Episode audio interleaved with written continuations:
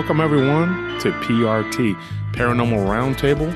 My name is Josh Turner. I'm your host, and with me today is a different cast of characters. Uh, you want to say hello? Hello.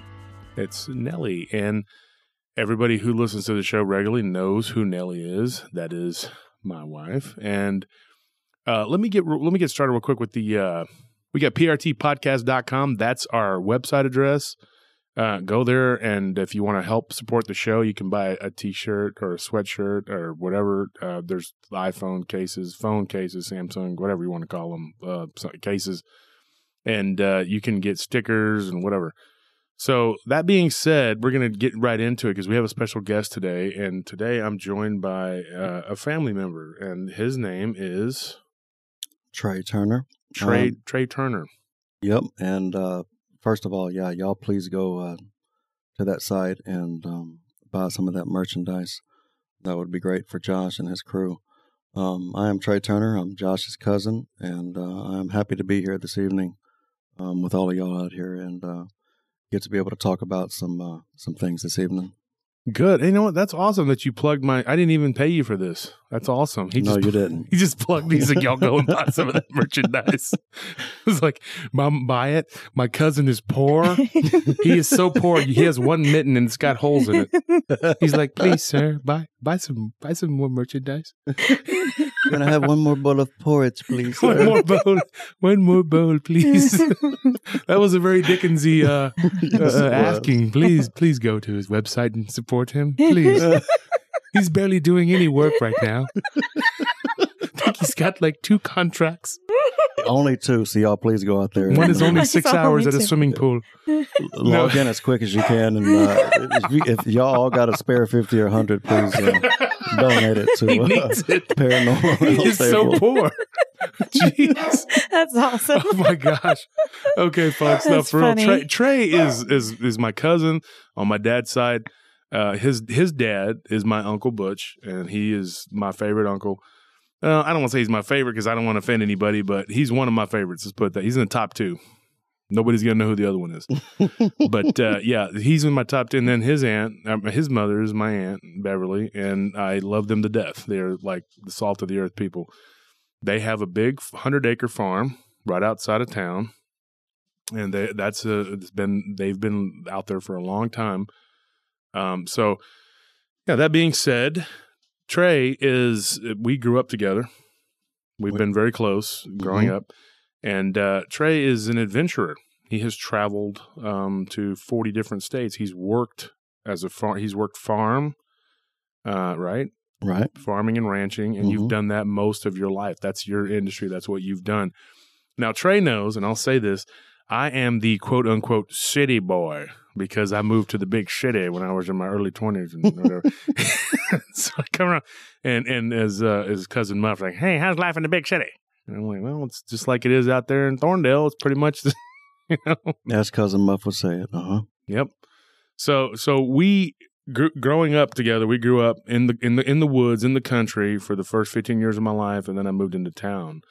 Now, I didn't actually have any any experiences with any any cryptids or anything like that until I actually moved into town. That's when I had the experience and so uh so I have this show and me and Trey were talking and Trey was telling me and Nellie um That was not me. that was- that's the dog and, and we're actually we're actually we're actually uh, doing the show here at your at your folks' house in Uh-huh. town, not the farm, but the Yep. farm is outside of town. Right A here lovely on- town. on the west side of Taylor. Yep. Uh-huh. And so we're in Taylor, Texas, and we're doing the show. So what we're what we were going to talk about was some of your experiences that you had, Mhm. and I'm going to talk about a little couple little things, but you're going to talk about some of the things that happened to you when you were abroad, when you were traveling. Mhm. And so that that being said, um, do you want to give your give a brief bio of yourself, like just uh, kind of let people know who you are? How old are you? Yeah, I'm uh, out of Taylor, Texas. Farming is my background, agriculture, and uh, have been well traveled uh, Midwest, out west, mid South, uh, deep South. Went to college in the deep South in Mississippi, and uh, after that, went to the Midwest to pursue uh, the passion of my of my youth, and that was farming. Growing up on a farm here in Taylor, and um, just have ran across many colorful people in the last two decades with just lots of different stories and experiences that are relative to uh, to this show. Um, I've experienced some things myself relative to this show, and yeah, it's just it's a crazy world out there. I mean, some people say crazy. Uh, to me, it's just it's normal, if you will, and uh, so I'm just uh, glad to be here and uh, be able to contribute to uh, to what you got going on here at uh, Well, that remains to be seen. We'll we'll we'll, we'll, let, we'll let you know if you contribute. We'll, we'll Oh, okay. don't call us. We'll call you. You already have, sir. okay, so that being said, Trey, you okay? First of all, you are. I think you're five years younger than me, right? I was born in '80. Yeah, eighty, and I was okay. So you're five years younger than me, hmm and like I said, we grew up together. Now, the um, I'm going to start. Okay, the earliest paranormal. I think it was paranormal. Okay, and I was going to talk about this on a show we were going to do where we talked about it earlier. The earliest paranormal thing I think was around you. Okay, when you were little, when you were very little, you lost your grandmother, and I I remember her, and uh, she was a very nice woman, and I remember seeing or feeling like in like the image of her around you when you were probably like I don't know five or six. I remember like you, like I remember feeling her presence around you, and I remember thinking that uh, that was her. And so when you when me and you talked about it years later, you had told me that many times you thought you had felt her presence around you because you're you're kind of like me, and we have a great uncle who was very spiritually in tune, who had a lot of weird experiences, and I think you and I kind of shared that bond because we both have had a lot of paranormal experiences, and so that was probably the earliest of anything paranormal that I can remember around you. Right. And there were a couple other times I remember when we were little because we would we would always like hang out together. So in at Thanksgiving, we'd always like at that that you know how you have that weird day after Thanksgiving. It's like Yeah. Friday, and then nobody really knows what to do with it. Watch UT and A&M. you watch UT and A&M. That's pretty much it. And then Trey and me would always be together because we'd always like I'd go, oh cool, we're gonna go Thanksgiving, and then I'd we'd spend the weekend. I'd be over there at your place, or you'd be at our place, and Right. we'd always hang out and stuff. hmm And we would trade baseball cards and stuff, and Trey would cry, and I would get in trouble. That's pretty much the uh, the whole way it went down. But no, there was a time when when I remember one time very specifically, we, you were out at the farm, the house that your your parents lived in, and I remember going to sleep out there, and I was probably like ten or eleven, and I remember Trey being asleep, and I remember Clayton, your little brother, who's you know played played college ball at A and M, and I remember y'all being asleep, and I literally saw something like a light coming from the hallway, and I never could figure out what it was because the hallway lights were off. There was no night light or whatever. It was just a, a light that would come and go, and I always felt like it was Agnes. Like, so that that's interesting there. And then um, we'll get into the, into that a little bit later too. Something else that happened, but um, I, I y'all never woke up for that. But we talked about it, and I was always like, I thought that that's what that was because I never felt anything negative from it. And I would actually go out in the hallway and look, but I could never see the source of it. And then I would go to the bathroom and I'd come back and lay down. So that was odd. My dad was pretty adamant that that's probably what it was. And so, but you have always had sort of a, um, um I always thought that there was like something around you that kind of protected you, kept you out of a lot because you had some really, really uh, narrow escapes, some harrowing experiences, I guess I should say. hmm And so I always kind of felt like she was there, kind of like watching out for you. Right. I, I do too. Yeah. And then uh recently you we lost uh Aunt Susan, which is which is Butch's sister. And I always felt like she was now now you have said that you feel like you feel her presence around you too. I do. Uh huh. Yeah, and I believe that because you and her were close. Mhm. And I had a relationship and a bond with her too uh, because she was one of the Turners that moved away and kind of like stayed out on her own and that's what I did too. I left the nest kind of and went off, you know, whatever Right. as you did too. hmm And th- but you know the the I think that's the the one thing we all had in common was like we would always go far afield and then come back home, whereas most of the Turners tend to kind of stick around this area. You were the adventurous ones. Yeah, we were the adventurous ones. And when I did the eulogy at, at Susan's funeral, we mm. talked about that. I talked about how I had that bond with her, and me and her talked about that multiple times. Um, she's like, Taylor's such a small place. There's so much out there. You should go check it out. And I did. So I went to Africa and almost died. But uh, anyway, and then I come back and I'm like, thanks a lot, Susan. God, I guess I'll go to Guatemala now but uh, so anyways yeah that that being said when we were kids you know now there was another experience and i'll and then you can start talking about what's what, what you've what's happened to you there was another experience and nellie you encouraged me to talk about this when i was little i was with my sister priscilla and we were walking uh, at the house what, the, out in rice crossing what did you call it again trey Um, it's the Moody place. It's um, uh, the one-time governor of the governor of texas yeah Dan Moody.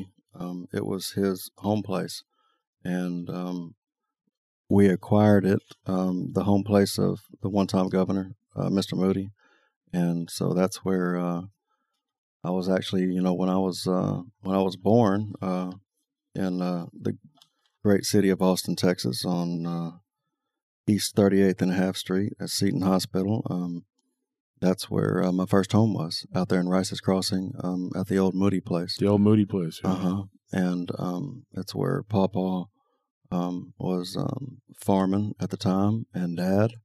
And um, like you had mentioned earlier, never got to. Mean, obviously, I met my grandmother Agnes. Um, uh, no remembrance of her, but um, definitely feel um, her presence um, around uh, post, you know, post death. So. yeah she was a very gentle person mhm. very very kind person. Now, here's the thing: when the the, the Moody the, the governor now he has a home here in town too that's supposedly haunted, and my stepmom is Mhm. on the committee for that to take care of that place or whatever. Now, I have walked by that place, not the one you you grew up in, the old Moody place, but the one in town, Right. and I remember seeing a light come on.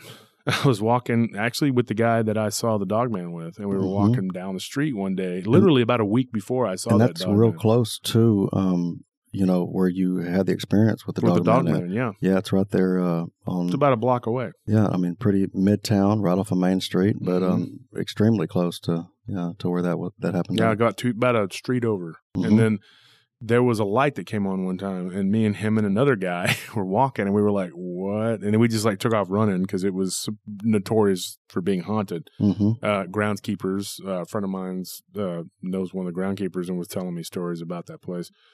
Now, the now I lived at, at the Moody place out there in Rice's Crossing.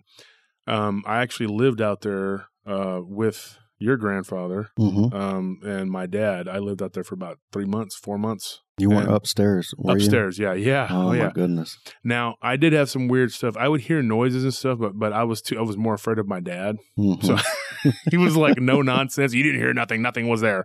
I'm like, "I didn't hear anything. Nothing was there." And I just the only thing that ever uh, stood out in my mind about that place because it was supposedly very haunted too Mhm. was the you would hear the stair the stairs going kirk kirk Mhm. kirk and you would hear people walking up and down them and I was like and I remember one time Aunt Susan saying, I would not sleep up there. she was not like a big, oh, I'm scared of ghosts person, but she was like, I'm not going to sleep up there. Right. Yeah. And as a kid, I did. I had to sleep up there um, for about three or four months. Which is kind of like uh, I mean, like a tree house almost. I yeah. mean, oh, yeah. a lot of uh, hidden, you know, secret doors, and you open up a a, a, closet, and then you know a door in the closet that would go into a little part of the attic, and then you know you could open, you know, right when you open that door up into the attic, there would be another little door you could open up into like this little, you know, angled, maybe uh, four foot by two foot with a forty five degree angle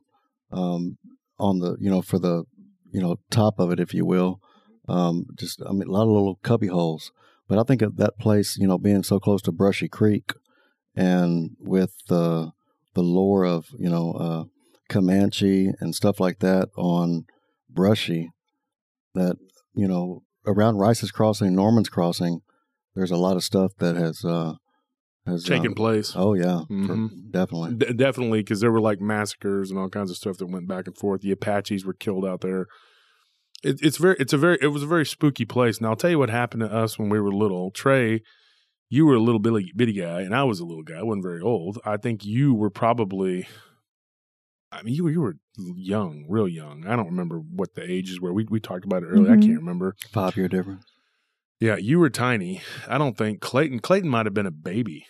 Well, I was tiny because I, I was three months premature. I was three pounds when I was I was Well, born. you, it wasn't when you were a little bitty baby. well, I understand that, but um, you were already like three or four, you know, whatever. But we were out there, and and I was young, real young, and my Mhm. sister was holding you. She was carrying you from from from where the uh, there was like a horse, like the the stable, mhm. and we were walking across the the yard. And now now you as you said in the fall, there are tons of crows, Mhm. and they're everywhere. And this murder of crows, there was a huge. I told you, Nellie. There were just a ton of them. I mean, I'm not kidding. There might have been a hundred of them in one tree, and it was this, now. There's been a lot of weird stories about these these crows. Okay, in in in in Central Texas, in particular, this area around Taylor is supposed that they're very uh, malicious. They can be very uh, and and and they're very um, territorial. Mhm. And for whatever reason, there was a bunch of them in a tree. And I remember the tree almost looking like it was black with these birds. And they all just flew up in the air and they circled around the, a- above us. And they kind of swooped down and went over us. And you were, were started crying. I mean, you were tiny. I mean, you might have been, like I said, a, a little over a toddler. Uh, yeah, yeah. Uh, remember three pounds at birth. Uh, I was probably maybe two months old, so that'd have been three pounds, maybe Oh seven my ounces at that time. So you know exactly how old you were when this happened because I remember you being like a toddler. so you started crying, and my sister No, kind of folks. I remember none of this. You cried Okay. in uh, baby. yeah, you you were too young to remember it because I barely remembered it. But my Right. sister kind of jogged my memory. We were talking about it one day, and she was holding you, and I remember just running toward the house and these crows following us, and then going Mm-hmm. up above us. And then we ran inside, and Bev was in there. Right. Your- Beverly, your mom. Uh huh. And I was crying at that point, even though I was a really tough guy and I was going to fight him. No, I'm just kidding. I ran in scared for my life as a child, and she was just like, "It's okay, it's okay." And there was just a whole bunch of them, and it was crazy. And then they all just kind of flew off in this weird pattern. Now, years later, when I started thinking about it, you know, maybe imagination or whatever, but I remember them being in like a weird arrow looking pattern. I don't know why that I remember that Hmm. but it was bizarre. And so that I always thought that there was something around us. hmm Like, you know, when me and you would play when we were kids, you were a creepy little kid too. Jay would be like, do you ever feel like we're not really alone? I'm like, yes, all the time. Can you please go now? We're playing, we're playing Monopoly. Can you just please not, let's not talk about it because we lived in these spooky places. Like I lived in this spooky house out there on the other edge of town in Rockdale, and then you lived in that spooky house. And so we're like, you know, if we played together, there were probably ghosts sitting right next to us the whole time. So I'm sure there were. yeah, and so uh, we would play together, and sometimes, you know, you'd see stuff. You'd see like shadows and things like that, you know. And I, and I always thought that you, of, of, of all of the cousins on on my dad's side, were very in tune, very spiritually in tune to that. hmm So, anyways, that being said, and we told we talked about that story. I want you to scare the crap out of my audience. no, I'm just kidding. No, seriously, just, just talk about your experiences. You can start anywhere you want. You can talk about when you were a teenager and you know, because you know as as well as I do that our our town has a lot of legends and we've talked about that, the lore hmm and you you know you can talk and just say whatever you want to say. Now that's the one story I remember as we were kids. You take it over. Well, um, I think you know th- some. It started maybe pre-teenage years. You know, growing up in Taylor, running with all kind of different people. Um, junior high, elementary, um, junior high into high school and on. It, being, uh, you know, Taylor's kind of a the perfect mix of you know uh, white, Hispanic, black, and running with a lot of Hispanic people. Um, you know, you have the lore of um, the Chupacabra and uh, La Llorona. And um, I remember one time with, you know, growing up in the country, but mother having her business here on the west side of Taylor, um, I ran with a lot of people on the west side, and we were over here on the west side um, one evening, and um, uh, with some Hispanic people that I ran with, and it was probably multiple weekends, two, three, four in a row, where we'd be outside on the porch, you know, hanging around the yard and stuff. And, you know, you'd hear this be one of those uh, August nights, you know, real still, um, humid, just sultry, sweating. Um, you could hear a pin drop basically. And then a tree would just start shaking, you know, uh, not violently, but just um, a pretty good shake, you know, like a, a 15, 20 mile an hour wind was coming through, but it was still as can be. And, um, you know, grandpa would come out on the porch and uh, he'd say, you know, y'all come on inside. And we'd be like, you know, of course, uh, fighting it off. Uh, come on inside for what? Uh, well, y'all just need to come on inside. I'll, I'll, tell you about it here in a minute. Um, just just listen to what I'm saying. And so we'd come inside, and he'd say something like, uh, "Did you see the tree shaking?" And uh, we're like, "Yeah," but we didn't think anything of it. He said, "You know, you need a you need to stay sitting here right here on the couch."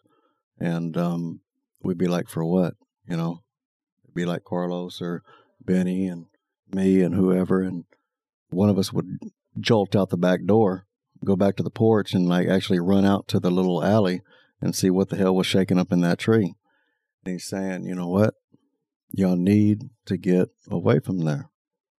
He goes, there's something in that tree that, uh, you know, when you're older that you'll understand.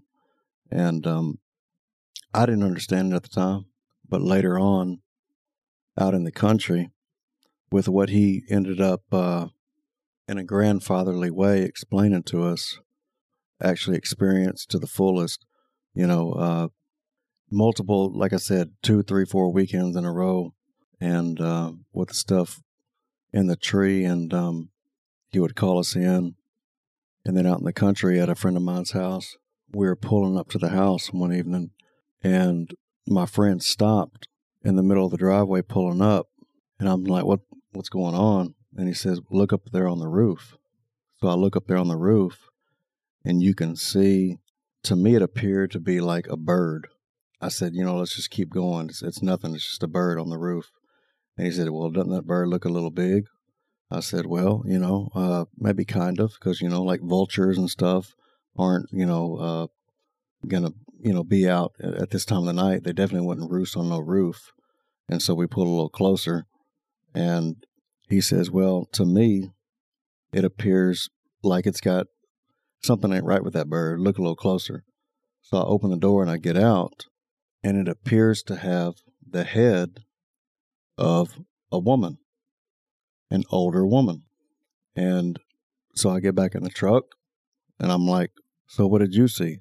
He said, That damn bird looks like it's got an old woman's head on it. I'm like, It does have an old woman's head on it. What are you talking about? Which I is said- not very uncommon. I mean, Taylor has a lot of these stories of Lechuza. Right. Yeah. Not uncommon at all. I said, keep driving. Drive right to it, you know? And, um, you know, because there is also part of the story of what my other buddy's grandfather had told us when he kept telling us to come inside the house. He was like, well, there's multiple things. If you look at its eyes too long, um, the tree is shaking, but if y'all really went straight underneath it and you saw it for what it really was, and you looked at it and it looked at you, then you'd be cursed for X amount of years, or it would take away fertility, or just bad things would happen to siblings, parents, uh, future generations. Um, you know, and I just thought it was, uh, you know, BS basically. But uh, Until the day you saw it. until the day I saw it and we drove up on it. I'm like, just, you know, drive straight to it. You know, don't sit here and hesitate or anything like that.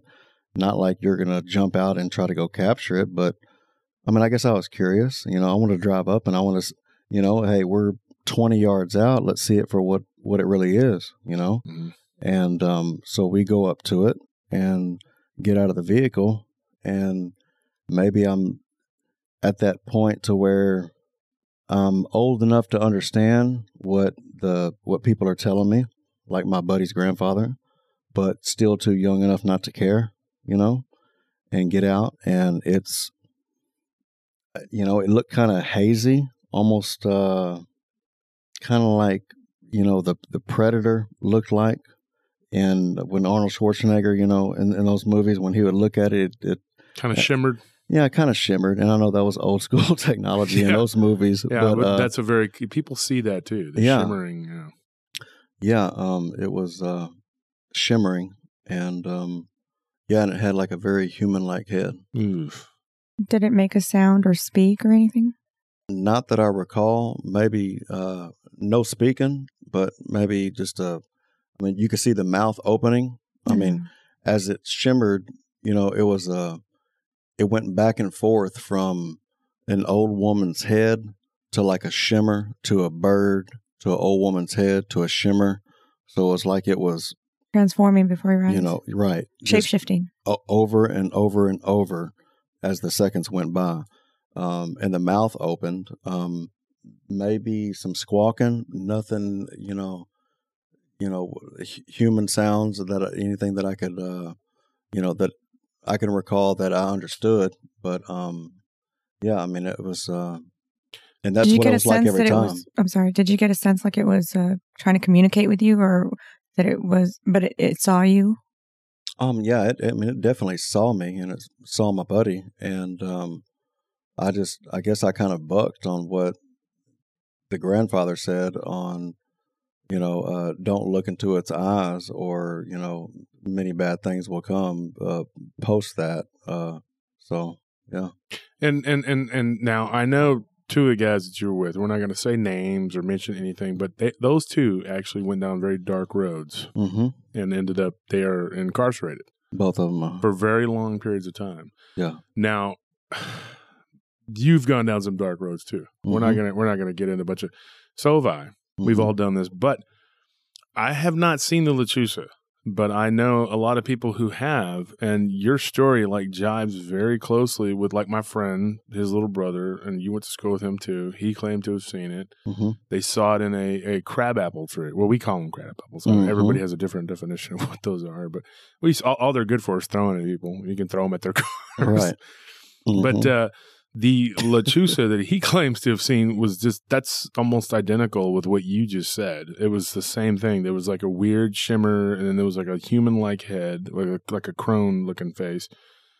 And you were asking if he, he got a sense of evil. Well, yes, he did. This guy, he did. And he was telling us about it, and this happened on the south side of Taylor Mhm. and it was very close to where a dogman sighting was, which was the the friend of mine's grandmother who saw the man sleeping under the railroad tracks that, that looked like a werewolf. Um, and you know about that story. This is a very common theme, folks. This is not.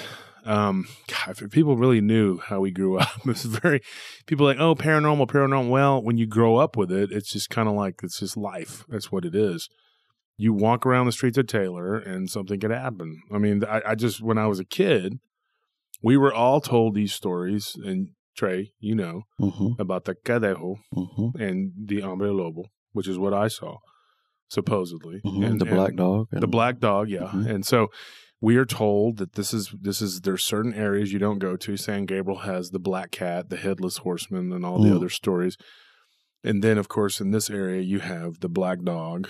You have the the bruja, which is which is what that is, the the lechuza, hmm She's like a witch. like a witch. And then Mhm. Anthony, of course, he had a La Llorona experience, and yeah, so everybody's had something happen, you know, uh, at some point in time. So when you tell somebody, "Hey, you know, I saw this," they're just kind of like, "Well, yeah, so was everybody else." it wasn't like you could throw a rock and yeah, hit somebody, and and they'll they'll tell you they saw something weird here, you know. definitely. Yeah, and, and I actually did that. I threw a rock and hit this old lady. I was like, "Are you okay?" But she goes, "Nah, I saw a witch." I'm like, "Yeah, I, that's what I figured. That's why I threw the rock at you, lady. Yeah, you have a very unsavory look about you." I remember we were about 14 years old and um, were, was out in Thorndale and with um, which, hold on, which by the way is only what 15 miles from here, mm, or a little fewer, yeah, about, 17 miles from Taylor. yeah, it's uh Not far. Not far, about a 15 minute drive for sure. Yeah, for sure. Yeah, and um, the San Gabriel was flowing out there, and uh, uh, was with some Meldies out there, hmm and um, on their bottom, and the San Gabriel through their place uh, probably had banks of I don't know twenty to thirty feet, and we were camping out for about three or four days out there, and all the fathers were out there, so it was fathers and sons, and um, you know it was during deer season. And um, they were like, uh, well, all right, we're all going to bed. Now, y'all kids don't uh, act too damn wild. And so they go to bed, and I don't know if it was one of them playing games, but uh, they were all uh, where they were supposed to be. But you hear some noises going on in the river bottom, maybe a quarter of a mile away, and uh, a crying, um, some moaning, some, uh, and it wasn't anybody out there doing any kind of hanky panky because it was uh, all on private land, and they'd have to go through a lot of brush and a lot of stuff just to do something like that, um, where they could just pull over on the side of the county road. But uh, nonetheless, we kind of got a little alarmed, and one of their dads walked out of the tent, and uh, I don't know if he was watching us, uh, you know, seeing us getting alarmed or whatnot, but he said, "Hey, let's take a drive," and so me and my buddy um, go and we get in the the back of the truck and we go out and we drive maybe a half a mile um, through the property, and we get out, and he actually says, "Y'all go stand next to this tree. I'm going to walk to the riverbank." And he goes to the riverbank, and my buddy is terrified. I mean, he is literally terrified. And he's like, "I'm like, what are you so afraid of? There's, there's. I mean, that was way back over there, and um, you know where we came from at the camp." And he's like, "La Llorona is going to get us." You know what I mean? I said, La, "She ain't going to get nobody. What are you talking about?" And um, he's like saying, "No, no, no. I heard it. It was for real, Trey. You know, you might not think it was for real, but um, I, I believe it." And he actually, and I know you couldn't get away with this in today's world, but he said, "You know what? You stay right there next to that tree." And he said, "Trey, come with me inside of the pickup." So we get in the truck and commence to drive away. And my buddy is sitting there crying next to the tree, saying, La Llorona, La Llorona, La Llorona. And so the uncle, you know, just playing games, you know, and just messing with people, you know, during deer season, we turn around and we go back to the tree and say, All right, boy, jump on in the truck. But he, for whatever reason, you know, just uh, just call it the the culture of the area. Whether he had prior, you know, experiences of dealing with this or seeing this or something, you know, related, you know, Lechuza or the Black Dog, um, Chupacabra. He was in his mind as a 14 year old. He was deathly terrified with real hot tears going down his face, thinking if he stayed next to this tree 20 feet from the San Gabriel River, that La Llorona runs up and down this riverbank searching for the lost child. Yeah, the lost children. Yeah. Uh huh. And um, that for some reason she's going to come up and snatch him. And the San Gabriel has a lot of those stories. Oh, yeah. A lot. Snively and his gold. Snively and the gold. Yeah, and Trey Mhm. Felton. Now, folks, that's that's not you. That's Trey Felton's a friend of ours, and he owns uh, the meat market in Thorndale. He wrote a book Mhm. about it, and Snively and his gold. We're going to get into that one day on the show because Nellie, you know Trey Felton. Mhm. He's a good friend of ours, and he he he makes the best dang barbecue around. Mhm. and that and that's pretty. It's saying something because because Texas Monthly and and shoot, we've had articles from you know New York newspapers that talk about how great our barbecue is here. But I think Thorndale's got everybody beat. I think they're the best. That's my opinion. But Mhm. the other day, me and Trey kind of this Trey Turner kind of got into it about the who had the best. But uh, my opinion, my friend Felton has a good, and he wrote about Snivy and his gold, and so that whole area of San going- Gabriel is known to be haunted. Very haunted. You Yeah. Black Bull Bridge, you have Hoxie Bridge, you have all those places. hmm And a lot of Comanche spots out there. Yeah, they they raided up and down that area, and they Mhm. also drove the Apaches to pretty much extinction out there. Now, Apache Pass is called that because of the, the emissions the Apaches would go there to escape the the the, the Comanches because they were so dang mean. Right. So yeah, uh, yeah, I would recommend to any listeners out there to check out uh, any any of the parts of Milam County that uh, we're talking about, Or Expe- Williamson. and Williamson. Yeah, um, but we're in uh, where the Williamson and Milam County line meet. There's just lots of stuff going on in that area. Where the San Gabriel River is at Apache Pass, like uh, Josh was talking about.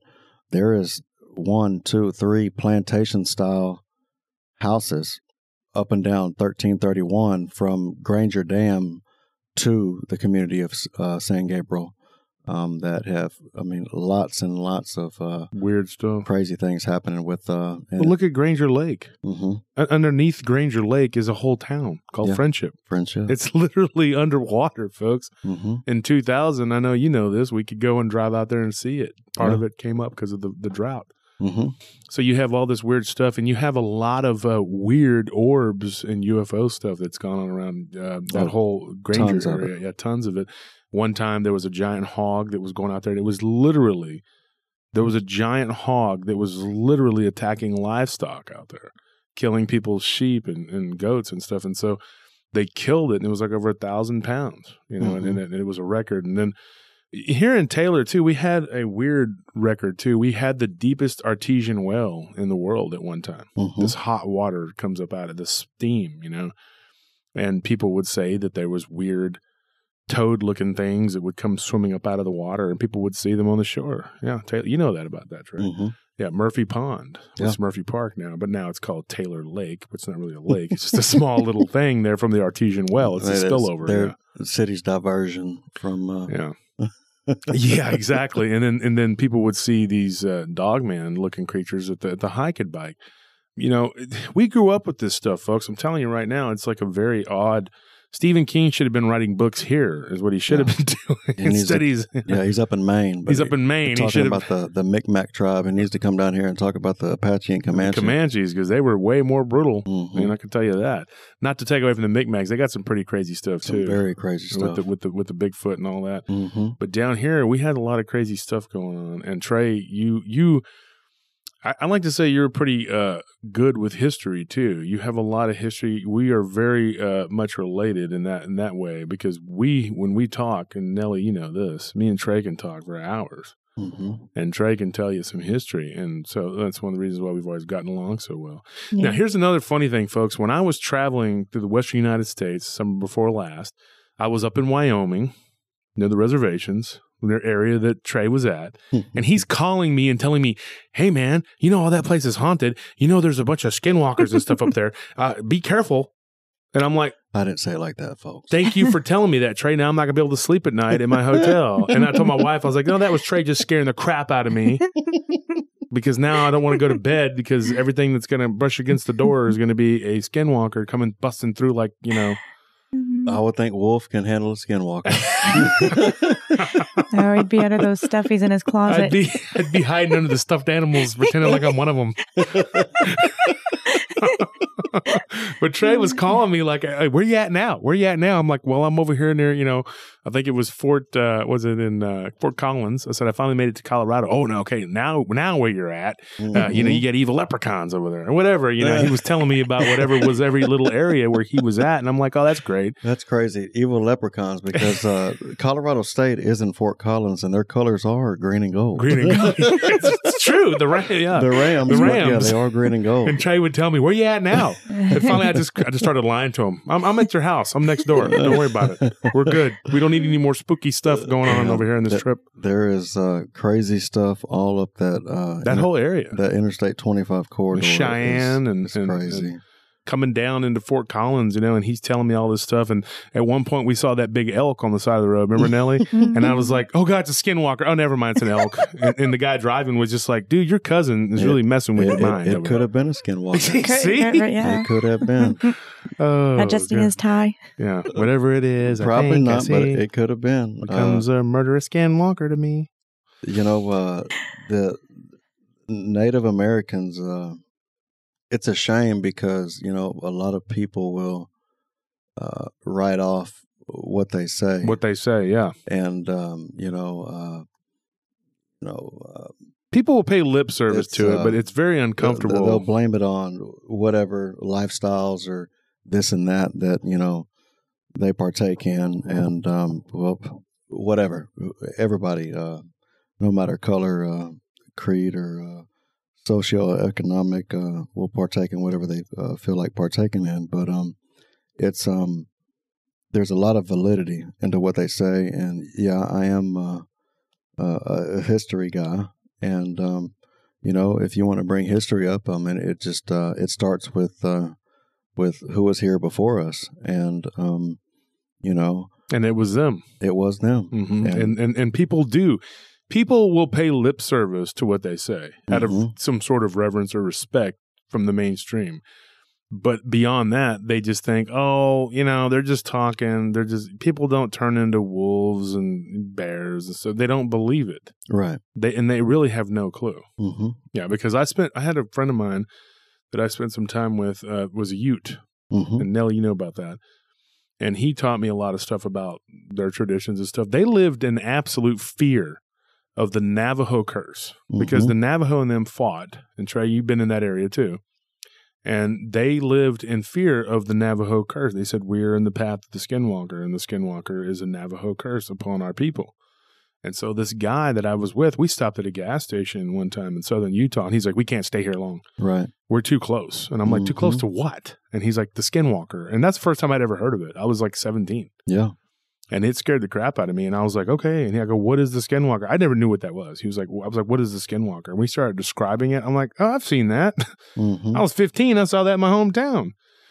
And he said, well, the only way you're going to see that, and, and his, what he told me, what Johnny told me was like, the only way you're going to see that is if there's native, and, and or or if it's Latin, like if there's a Latin area, you know. And I said, well, the legend is that it was Germanic, and he said, well, that's another one. It could be, you know, like a Viking, Germanic, you know, if it's from the white man, the New Mhm. World, or the Old World, you know. And then he said, but if it's from here, it's going to be some sort of Latin or you know, like like from you know Well, that's common. I mean, where he's Yeah. saying we're Latin merged with native, native. and so Mhm. you see that in Western Texas, New Mexico, Arizona, uh, the Southwest, Colorado, all Mhm. the Southwest tribes. Um, you know, where you have that um, where they're merging together, and then they linked up together, and um, you know, uh, you know, st- started being together, and um, so you get the dark of you know uh, the Latin and um, th- that folklore and lore, and you know, and, and some people it, it kind of bothers me sometimes when you people will hear the word folklore or legend and automatically put a connotation to it of it's um farce or make it's- believe. yeah it's Mhm. not true Fairy tales, and it's not. right and it- and that's uh totally the wrong way to think about it and uh you know uh so when you bring those two on the native and they're you know it it it's the natives have their traditional and then you know when you know the you know 150 years ago when they started getting converted you know so it's uh there's a lot of christianity mingled with the old way and the old traditions um and then you bring the the latin um from the south The South, up Mhm. up into it and it's so there's just a which is basically in native cultures too. sure I mean, yeah, it is but the you know, Yaqui I and mean, the Aztec and the right Aztec but then that was with spanish though so it, it, that's mixed and then it you mixed come in up with here Catholicism. so it's you just have a convergence of a lot of different things and um uh for for the people out there in the middle of it that want to you know go to the dark side um then lots of i mean No, lots, that- lots of different things will uh, manifest itself and, and take place if you Mhm. will And then now, okay, now let's let's move forward a little bit because Mhm. like we've talked about the stuff here in our hometown. sure Do you have anything else from from when you were a teenager, or do you want to move forward? uh, we can move forward You want to move forward? mm-hmm. Are you sure?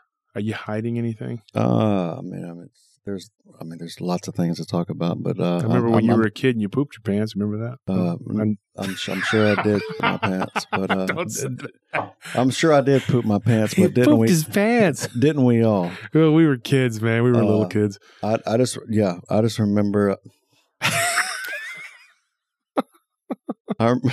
I'm, we're not going to talk about the baseball card. Oh my gosh. Okay, I know what you're going. Okay, he's going to try to get me back, folks. I'm going to tell y'all now because Trey, because you know what, y'all can hit Trey no, up in you'll try to church it up. Go ahead, Trey. no, no, because Trey, Trey got I got spanked because I tried to supposedly cheat him out of a baseball card. This kid's And- and- lying. and he's, lying. And, and he's been trying to talk uh, BS ever since. oh my! Hence all the shots at me. I was far. 11 years old, folks. because that damn Gary Sheffield baseball it, was, card. it was Eric Davis. Eric Cincinnati Reds, yeah. But Actually, you know think- what? It was a Sheffield He's for a Davis, and you and you were. It was a Sheffield for a Davis, and and we were trading baseball cards, and and Trey started screaming because he. And what ended up happening? My dad Yeah, came it and spanked bad. me and gave Trey my baseball card. Folks, is that that fair to y'all? Yeah, it you was think that's fair? Is that fair? I don't I think mean, that's fair. you got your. I mean, uh, I'm not going to curse, but you, you got your your. Oh, it was bad. got my butt it was whooped. bad. I got my butt whooped pretty bad. Well, we were, you know, we grew up with dads that were pretty hardcore. You know, they grew up hard, and that's how they were. And if you acted a fool when you got spanked, Trey was younger than me, so he was like little, poor little baby. You know, give him the card, you savage, and leave him alone. You know. So he walked, he went home with fi- my five Gary. years old, folks. I mean, you got to bring things Five years old. Here. You were not five. You were like Okay, seven. Okay. seven, and I was Okay. twelve or something. Yeah. And Trey got away with my cards, and then he laughed and thought it was funny because he got away with. it. But it doesn't We, matter. we need to change the no cursing rule here and just tell things like it really was, so I could see how Buster went in there and Buster's Ex- my dad. explain how Buster really tanned his hide. So uh, didn't do anything wrong. I didn't do anything wrong. But then you know what? To, to your credit, though, when you saw me get my butt whooped, you felt bad and you were quiet after that. right, You I didn't mean, want to see it because- I mean, again. because truth is truth, and uh, yeah, I was probably being. Uh, yeah, a little crybaby. a Did little- you feel little- bad little enough to give the party. card or no? Um, yeah, I mean, seventy percent of me felt bad because it was wrong. uh, I mean, it was sitting there seeing us getting his uh, ASS whooped. I mean, by his dad uh, for something that uh, you know, and it, all he has to do is hear me scream, and he's going to come in there. I mean, it could have I could have been screaming at. Uh, you know the cryptid staring next to me, just looking at right in my face, and he'd come in there and say, "Josh, what'd you do?" yeah, you that's know, and exactly start how it just was. uh, whooping his tail. but uh, no, nevertheless, um, yeah, moving forward on the on the native stuff, Yeah. uh, and the stuff out west, um, now you got some pretty harrowing stories for that. yeah, And so, what I was going to ask you this now, when we were going through Wyoming, I remember we got to Fort Collins, and, and then Mhm. me and you had talked that night, and you had said, "Hey, I got some crazy stories out of Wyoming," so because you wanted to scare me, which you're not going to because I'm too tough for that. And so, so, but you did, you did. I, I always told my wife, I said, when we're going through the Navajo area in New Mhm. Mexico, it always freaked me out. So I'd, Right. me and Trey were talking that night, and Trey said, "Well, you going through that area in Wyoming? It's kind of hairy too." And I'm like, "What do you mean?" And he's like, and I didn't really know. I, I, mean, I had no clue what, what area we were going through. It was just that there was all this stuff going on there. Now I have a listener that was from one of those reservations, and I have not gotten into a real in depth conversation with him, but he is a native, and he was telling me about some stuff. And now, when I brought it up to you uh, a couple weeks ago, maybe it was it was like a month ago, and then you said, "Dude, I can tell you some stuff because you got really good friends with with a couple of those guys." And so, Mhm. do you want to get into that? sure, Yeah. So go ahead. yeah. Um, spending a lot of time up that 25 corridor, um, Wyoming and Montana. Uh, you know, Montana. You know, there's the Cheyenne and Blackfeet and Crow Indians, and you know, Wyoming has um, the reservation there, the Wind River Reservation. It is uh, the home of the Northern Arapaho and the Eastern Shoshone. And um, I have a good friend there who is Northern Arapaho. And, um, you know, throughout the years that I spent up there, um, over time, stories were told and some pretty weird stuff going on up there. You know, the source of it, it is what it is. Um, some people would debate it. Um, I mean, I don't really think it's debatable, but there's just some dark things going on up there on that reservation, along with, uh, you know, the reservation north of that in Montana, you know, where the Crows are at. And, um, but the Wind River uh, is, um, it's the location that it's at in Wyoming, in central Wyoming. Geographically, it's kind of a mixture of plains from the east and um, you know where the plains hit the Rockies, Mhm. and um, there are some. The Wind River Range there is, uh, I mean, there's some some land in there uh, in those mountains that um, it's pretty uh, virgin, if you will. Um, it's it's just true wilderness. Uh, Places where most people haven't been yeah, I mean, you know, feet have not touched that um, for generations, long, long time. You know, if ever. if ever. Yeah. You know, and uh, there is many, many legends, which you know some people would say is farce, and they would just even close their ears to begin with and their minds down to even uh, listen. So I hope y'all listeners out there um, will be open minded about it. But um, there's just some pretty harrowing stuff. Um, a lot of skinwalker activity going on up there. Uh, one story, I mean, there's many stories to tell, but uh, one um, that I remember um, him talking about um, that kind of hit close to home to him because uh, his uh, one of his uncles was somebody involved in it, and it was about a skinwalker. It was kind of uh, doing its thing within uh, the community. Uh, see, the it, the Wind River Reservation is a mix of northern Arapaho and eastern Shoshone. Shoshone. Yeah. hmm So the northern Arapaho, their tribal headquarters, if you will, is in Ethete, and the eastern Shoshone is in Fort Washakie, and which are both two towns uh, on the reservation there. In Fort Washakie, um, where the eastern Shoshone's uh, tribal headquarters are at, along with the jail and uh, the BIA headquarters are also uh, they happen to be in Fort Washakie and not Ethete. Um, and the BIA explained what that is. It's a Bureau of Indian Affairs. Bureau of Indian Affairs. So the BIA is the um, federal arm uh, on the reservation. You know, the reservation is all federal land, and so the BIA um, is um, it's basically the the police of the reservation. And uh, unfortunately, um, it's uh, I mean the reservation is probably the size land wise of uh, I, don't know. Forgive me if I'm wrong, but maybe the size of like Rhode Island or Massachusetts or Connecticut. It's Wow. it's over two million. It's the size of, a, of an eastern state, right. I mean, it's over two million um, acres. acres. Um, that uh, And a lot, like you said, a lot of it's pristine wilderness, too. very much pristine wilderness, and like the amount of um, authority, if you will, that they have over it is uh, it's it's very small. So the representation that they have is um, per per acre per square mile, if you will, is uh, it's it's not very the coverage isn't very good, and so uh, a lot of things go on there, um, both legally, illegally, supernaturally, whatever label you want to put on it, um, that just goes unseen. You know. And you went up there to work, and then Uh-huh. you just ended up getting to know these people. hmm Yeah. And um, very good people, by the way, and just very, uh,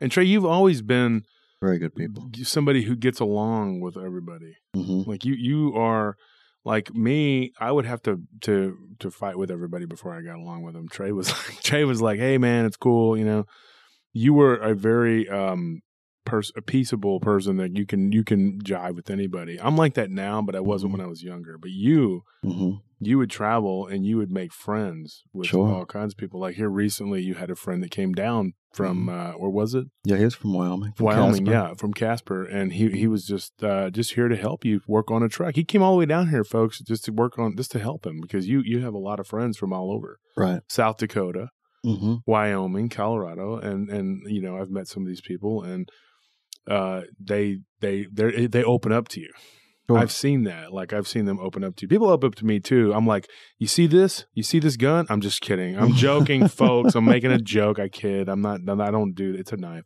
So then they then they tell me everything. But no, with you.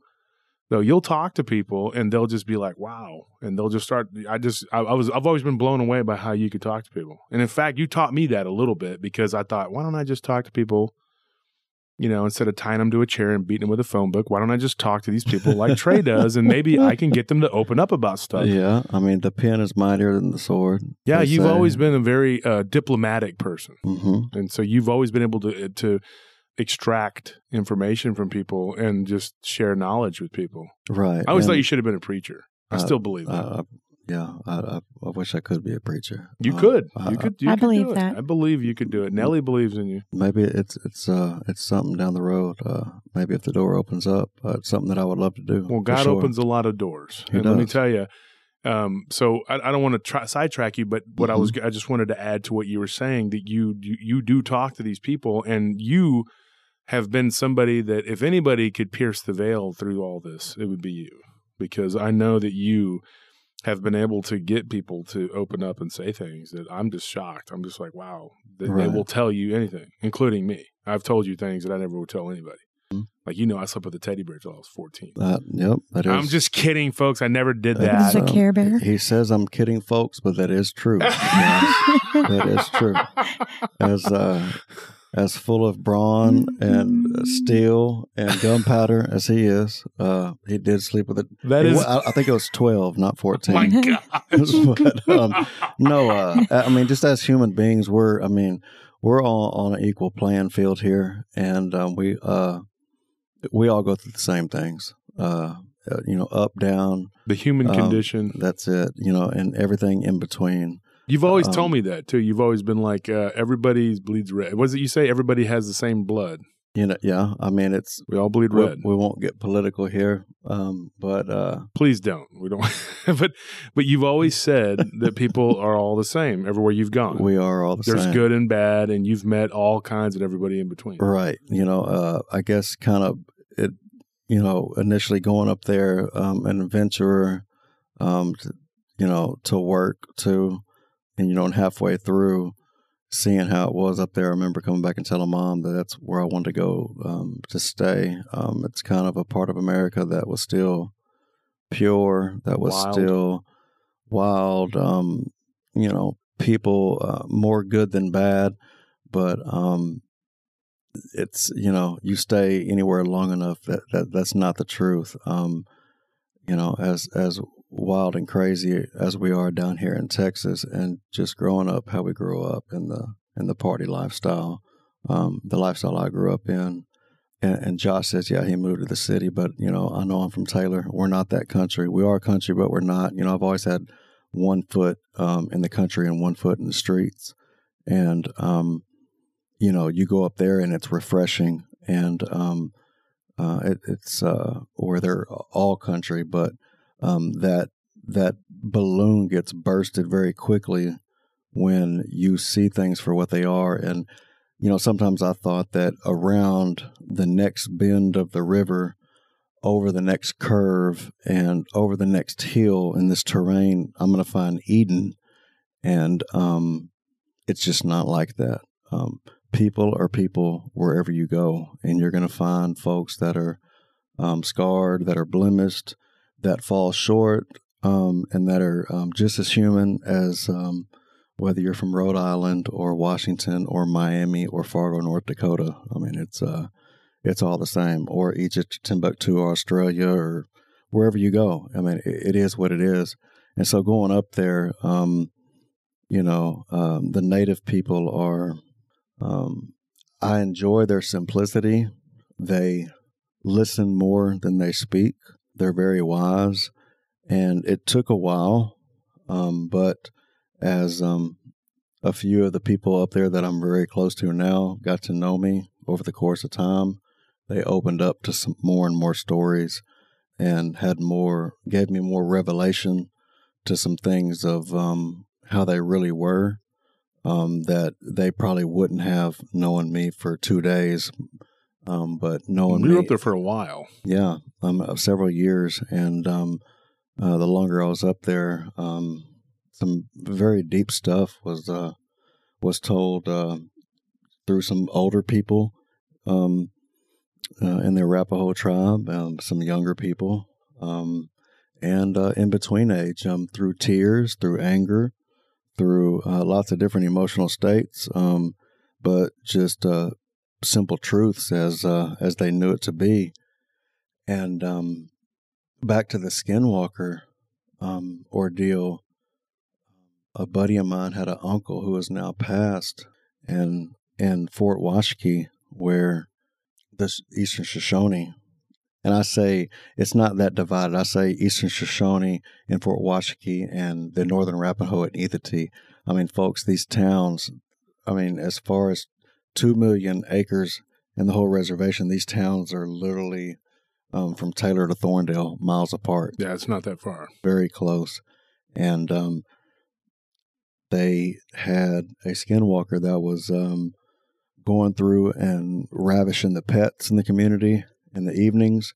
Um, they'd wake up in the morning and find cats, dogs, just gashed, um, but not eaten. You know, just left, just killed, slaughtered, just straight killed, Mhm. and left as they were. And um, they And- and- Not to, inter- I'm, I'm sorry, but explain a little bit about what the Skinwalker was and what it is. it it revealed itself um, as wolf like, um, always on uh, two feet, um, never walking on all fours, and um, always walking erect. And so they, the older people in the council knew, you know, whether Who it was? whether they didn't know who it was individually, but um, just you know, the, they know they just they have that wisdom, and they know. I mean, without getting any deeper, they understand, and so they actually put in uh, martial law like um, enforcements of you could not be in the streets, you could not be outside of your house thirty minutes before you know uh, the sun went down let me rephrase that. So 30 minutes before the sun went down until 30 minutes after the sun came, Came up, up. you could not be out and about. You had to be inside of your houses. Wow. And so It was that serious. it was that serious. I Oh mean, gosh. and it didn't take, you know, maybe two weeks or less of this. I'm going to say more on the lesser side of two weeks than closer to 14 days of them enforcing this. And so a friend of mine's uncle, who has now passed, um, him and a friend of his kind of knew what was going I mean, not like different people besides them knew what was going on, but they took into their own hands to go ahead and take care of this. Mm-hmm. They stayed out one evening and they saw the skinwalker come into town um, to a site that had had a lot of activity. I mean, this these towns aren't that big, folks. I mean, they're they're pretty small towns, and so like you know, the previous forty eight hours, there was a lot of uh, mutilations with some uh, pets and you know not just pets, but you Livestock. know people keep you know chickens and goats and Mhm. stuff like that. You know, and so they posted up, if you will, and they saw it come in. They had a rifle. They shot, but they winged it, didn't kill it. And so they went up on it and they saw that it was still breathing. So they called the BIA. And so the BIA show up about 10 minutes later. So the BIA put it, and the BIA is, it's almost, um, they're almost like federales, like in Mexico. You know, they're in black fatigues, drive black Tahoes, black Suburbans, blacked out tent, assault rifles on them, pistols. So they loaded up in the back of the vehicle and they commenced to drive to Fort Washakie to the jail. So these two gentlemen followed them to Fort Washakie. And so when they get to Fort Washakie, they pull in the parking lot, which ain't very big, and the BIA agents get out go and pop the back hatch of the Tahoe, and they had uh, zip tied the Skinwalker, and so they had took it inside of the jail. They take it inside the jail, but let me uh, mention that he said that when they went up to the skinwalker before the BIA got there, they were watching it. It was breathing, but it was starting to turn slowly back human. Mm. Not that I mean it was always human, but it, It was it was it, the, the appearance. yes, the appearance was turning back more and more. You know, uh, the features of it, the features of the face, the features of the hands, the features of the feet. The hair was starting to not it would not as hairy, but you know the hair was uh, going back into the skin. You know, Wow. and they said it almost got to the point where they could almost see who it was. Who it was? And uh, I'll talk about this more in a minute, but on who it was, and it's they knew who it was because of a, certain family last name that this person was, and there's uh on the reservations there i mean you have light and you have dark and this was a family through the generations that were known to do dark things and to call upon the dark. Um so as they get to the jail the BI agents take the skinwalker inside. They stay in the parking lot. They stay in about 10 minutes, uh, 10 to 15 minutes. Obviously, the BIA had, I mean, it is a federal arm. So they are, you know, it's a branch of the federal government. And so they say about 10 to 15 minutes later, uh, we're talking about the shaking of the trees again. no, folks, this is not Taylor, Texas, and uh, this is not the shaking of the tree over here on the west side. Um, the trees were shaking right here on the uh, Wind River Indian Reservation, and they say about a few seconds later, after the sh- trees were shaking, they're wondering what the hell's going on. A black helicopter comes over the top of the jail, lands. When it lands, the two BIA agents who took the skinwalker inside now bring it outside and they see two people jump out of the helicopter in all black you know black fatigues black helmet with blacked out mask. The four of them two bi agents and the two people out of the helicopter put the skinwalker into the helicopter and they say it takes maybe 45 seconds for the whole thing to happen and then the helicopter goes away and it's just like that Was it military It's over or was with. it FBI or it's just some long arm of the government. Mhm. Um, the shadow government, as you would say? yeah, I and mean, they, and they saw this. They witnessed them Yeah. taking it, and it had it fully changed back to human. they did not know because it was covered Oh, um, at this point. But um, you know, Wyoming has just like Colorado. Mm-hmm. You know, um, it is a uh, and and I don't blame them for this. Strategically, uh, it makes sense. You know, they will make uh, in, military installations in mountains. Yeah. Oh, yeah. You Mount, know? Mount, yeah, Mount Shasta's particular. Yeah. you know, and in Casper, you know, where I was, I stayed at for a few years. Uh, you know, there's, you know, you have Casper Mountain, and on the backside of Casper Mountain, I mean, I would say everybody I ran across. I mean, there, there's all kinds of stories, folks. I mean, about little people and a lot of um, devil worshiping going on, on on some of the mountains, which is stories to be told later. But many, many um, sightings of helicopters flying in to the side of the mountain. And if you get too close, you know, because people will mule deer hunt and elk hunt on on the backside of Casper Mountain, and they'll get to a certain point and they don't know where it comes from, and they don't ever really see them coming. But over a certain ridge, down a certain path, they'll see either ve- people walking on foot or vehicles come around the corner, and they'll say, "Hey, look, you can't come any further." You know, Yeah. so they they know what's you know, they see them. You know, the government sees them coming, and you know it's um they're not going to say who we you know who they are or anything. like that. They don't identify themselves. Just look, you can't come any further, and so um you know just to keep it that shallow, uh you know I mean they could have came from in four minutes they could have been back wherever they came from. You know Yeah. with with that skinwalker and there's many many accounts um of that same type of thing stuff happening. You know. Uh, Same scenario playing. same out. scenario playing out. Maybe not going to the jail. It just happened to take place close to the jail, so they took it there for, you know, safekeeping, if you will. And that's all the time we have for this week, folks. Join us next week for the second of this two part episode with Trey Turner on Native American cryptids and folklore. Good night.